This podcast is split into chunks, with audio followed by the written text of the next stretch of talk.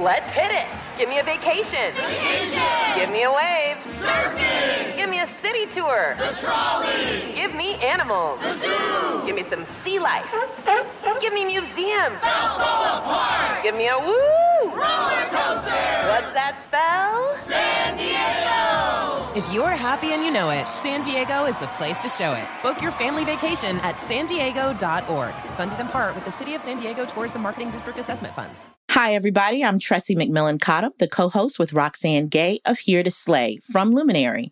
We have an excerpt from this week's show we'd like to share with you. We recently spoke with journalist Isabel Wilkerson about America's racial caste system. Her latest book focuses on the American hierarchy and looks well beyond the confines of race, class, or gender. If you want to hear more of this fascinating conversation, you can listen to the whole thing by going to luminary.link slash slay. First of all, I'm just fascinated And how did you sell white people on this book? Because that to me, it's just it just seemed like it would go against the very impulse of the kinds of books people want to hear about this nation. Well, uh, I think that part of it had to do with what we've been through in the last few years. I mean, you know, this is a. I Right. mean, one of the the main audiences for this book were the people who, you know, we've all heard the people say, you know, this is not my country. I don't recognize my country. This is not what America stands for. Well, actually, it has been the country for lo- far longer than it has not been the country. And it was mm-hmm. for them. I think that there was more of an awareness, I'd say more of an openness to looking at almost anything that could help explain what mm-hmm. otherwise did not make sense for so many people. Mm-hmm. So I thought a lot about the different examples that you use to build this argument about caste and how we can find a lot of the origins of American racism and what happened with the Third Reich, and we can see it in the Indian caste system. But I kept thinking about South Africa Yeah. and mm-hmm. apartheid. Mm-hmm. And so part of it I'm going to qualify by saying when you write a book like this, everyone is going to give you 20,000 things that you should have or could have included, and you cannot be everything to everyone. Mm-hmm. But I, you know, when I think about apartheid, it's such a significant example. Why was it not, you think, the best fit for your argument? That is a great question. I really appreciate your asking that.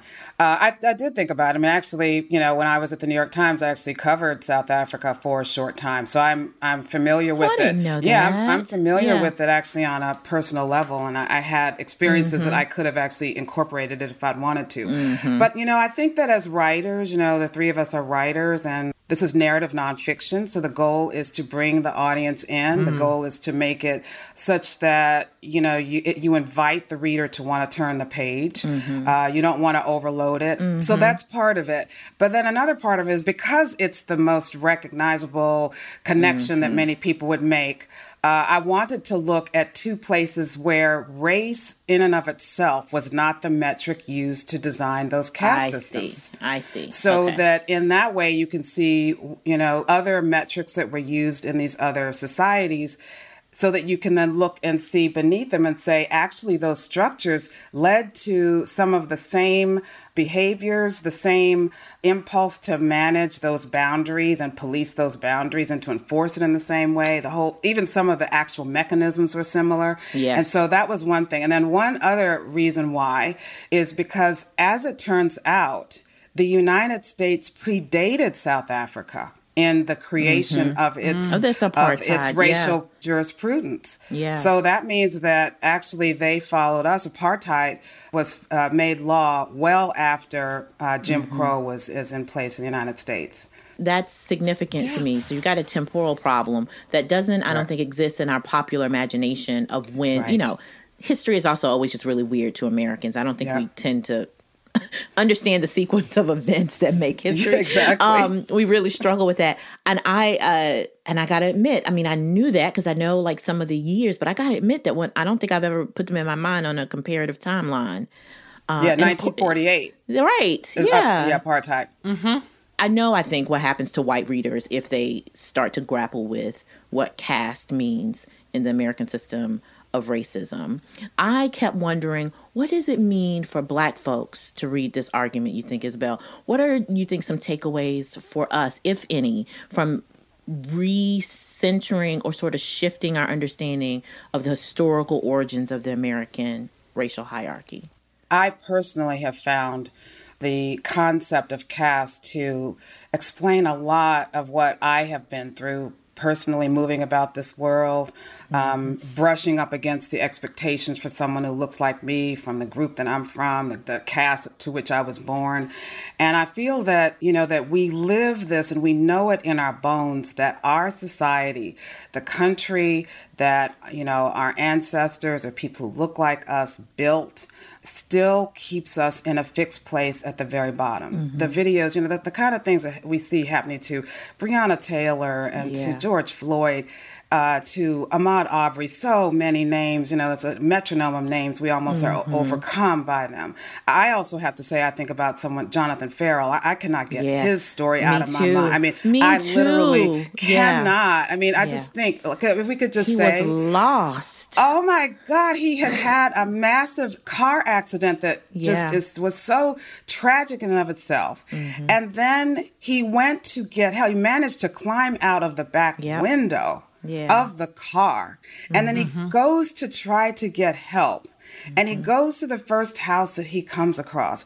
And the woman calls the police. Mm-hmm. The police arrive who are supposed to help him or help any citizen in that situation. And what mm-hmm. happens? He gets shot and Execute killed to him, death. Executed. Yeah. And that is solely because what he looks like, the metric of race, metric of phenotype, metric of what we look like, has been used by this hierarchy to determine who has which place in our society, whose lives are valued and whose are not, what can happen to an individual.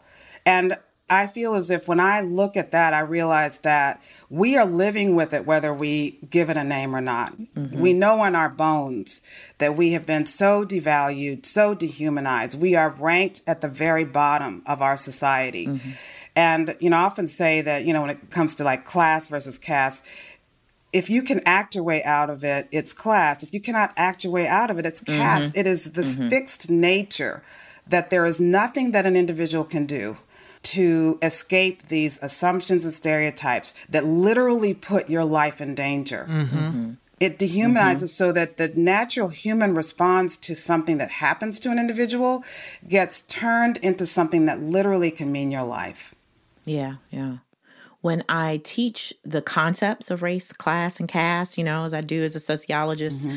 and I've, so I've taught it several times over the years, the example that always stumps my my children. I know. They're, I love they're that. adults. They are. I get it. I know. I get it. They're adults. Blah blah no, blah. Okay. my babies. My students are my babies. Thank babies. you. Okay. I, it's not infantilizing. It's that to no. me, I'm there to take care of them. Okay. Exactly. So, and I'll say to, this is the thing that stumps them because they're still, you know, bright eyed and bushy tailed. And they know how to talk about the lower end of the spectrum, right? They're so trained on how to talk about yes. poverty. And yes, disproportionately African Americans are poor. You know, they've got it, they've been trained. Where they get hung up is when we talk about the other end of the spectrum. And I'll say to them, How rich do you have to be to no longer be black? And I ask them to bring me examples, right?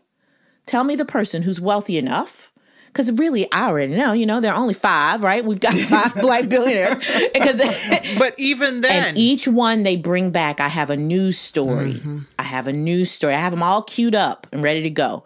Oprah can't buy a purse. Robert Johnson being pushed out of the elevator that time. I mean, Michael Jordan being mistaken, the most famous man in the world, right? Yeah. And we go through them one by one by one, and it just destroys them. Yeah. Their whole concept. And I think often about what would have happened if they understood limits in that way. If we talked about the top as much as we talked about like the bottom, right? Mm-hmm. What might be different for how we think about race and class and caste. Yeah. Well, I I think that the natural and necessary focus on those who suffer the most as a result of our hierarchy um, is important and mm-hmm. needs there's there's not enough that can be spent on trying to understand and help people who are suffering the most in our society, as we can see with COVID. Mm-hmm. Absolutely, right? Yes. Yeah. But w- the reason why I I think that looking at those who are brushing up against uh, the expectations of people in our society who are assigned as a group to the very bottom is that you can see the limits and the rest- it's almost like that contrast dye that is used when you know cardiologists try to see what's happening mm-hmm. with the mm-hmm. arteries and mm-hmm. then you mm-hmm. can better see exactly what is happening because you have now factored out all the other things that could right, possibly right, yeah. be at work and now right. all you are left with is that very thing that keeps a person at the bottom no matter what ever else they might do mm-hmm. or represent. And, mm-hmm. and that's why I, I spent a lot of time in the, in the book actually talking about what happens when you brush up against, uh, are in contention with the pre existing roles that we have been assigned from the mm-hmm. time of our arrival on this, on this soil. Mm-hmm. Yeah. I've been yeah. thinking a lot about colonialism lately. I think because mm-hmm. everyone's been talking about the royal family and yeah, mm-hmm. I think that one of the main things being left out of the conversation is that, of course, it, the Meghan Markle situation ended up this way. I mean, they're colonizers. Yeah, that's what they do. Yeah, quite literally. and you know, you have to wonder: is there a point where there's a remedy for all of this? And one of the proposed remedies that has been discussed for decades now is reparations. Do you yeah. think reparations is a path to dismantling the caste system? Is there anything that can dismantle the caste system? you know it's it's one way to explain for example what happened in 2016 it's one way to understand yes. what happened you yeah. know to 20 the response to 2008 um, in other words, the the, the mm-hmm. biggest breach of the caste system occurred in 2008, you might say, and, and yeah, is, and everybody went absolutely, nuts. and that's what this yeah. is. And yeah. and now, of course, we yeah. saw people literally climbing the walls to get into the Capitol to mm-hmm. reassert mm-hmm. the birthright that they perceived themselves to have mm-hmm. on January 6th with that insurrection. We saw them literally climbing the walls and breaking police barricades. And so I I don't present myself as having all the answers. My goal was to present the X-ray of our country country. My goal was, like I said, I, am like a building inspector who's coming back and saying, this is what we're mm-hmm. dealing with. You know, I, I actually don't even perceive myself as making an argument. Mm-hmm. I perceive myself as shining a light on what we otherwise cannot see. And you cannot fix what mm-hmm. you cannot see. But one of the things that I just think is is central is us getting on the same page about the basics of what have happened in our country. Like we're not on the same page as a country oh, yeah. no, about how no. we got to where we are. Basic history. Mm-hmm. And it's dangerous to not know. Mm-hmm. You know, not knowing has consequences. I mean, not having an idea affects, you know, how you mm-hmm. vote, what policies you support, you know, you know, where you send your children, uh, where you choose to live, whether you choose to give this person a mar- yeah. mortgage or to hire that person. It has consequences. Mm-hmm. And so whether we want to acknowledge it or not, these are the facts of our country. You can listen to our full interview with Isabel Wilkerson and many other conversations we've been having on Here to Slay by going to luminary.link slash slay, not dot com, luminary.link slash slay.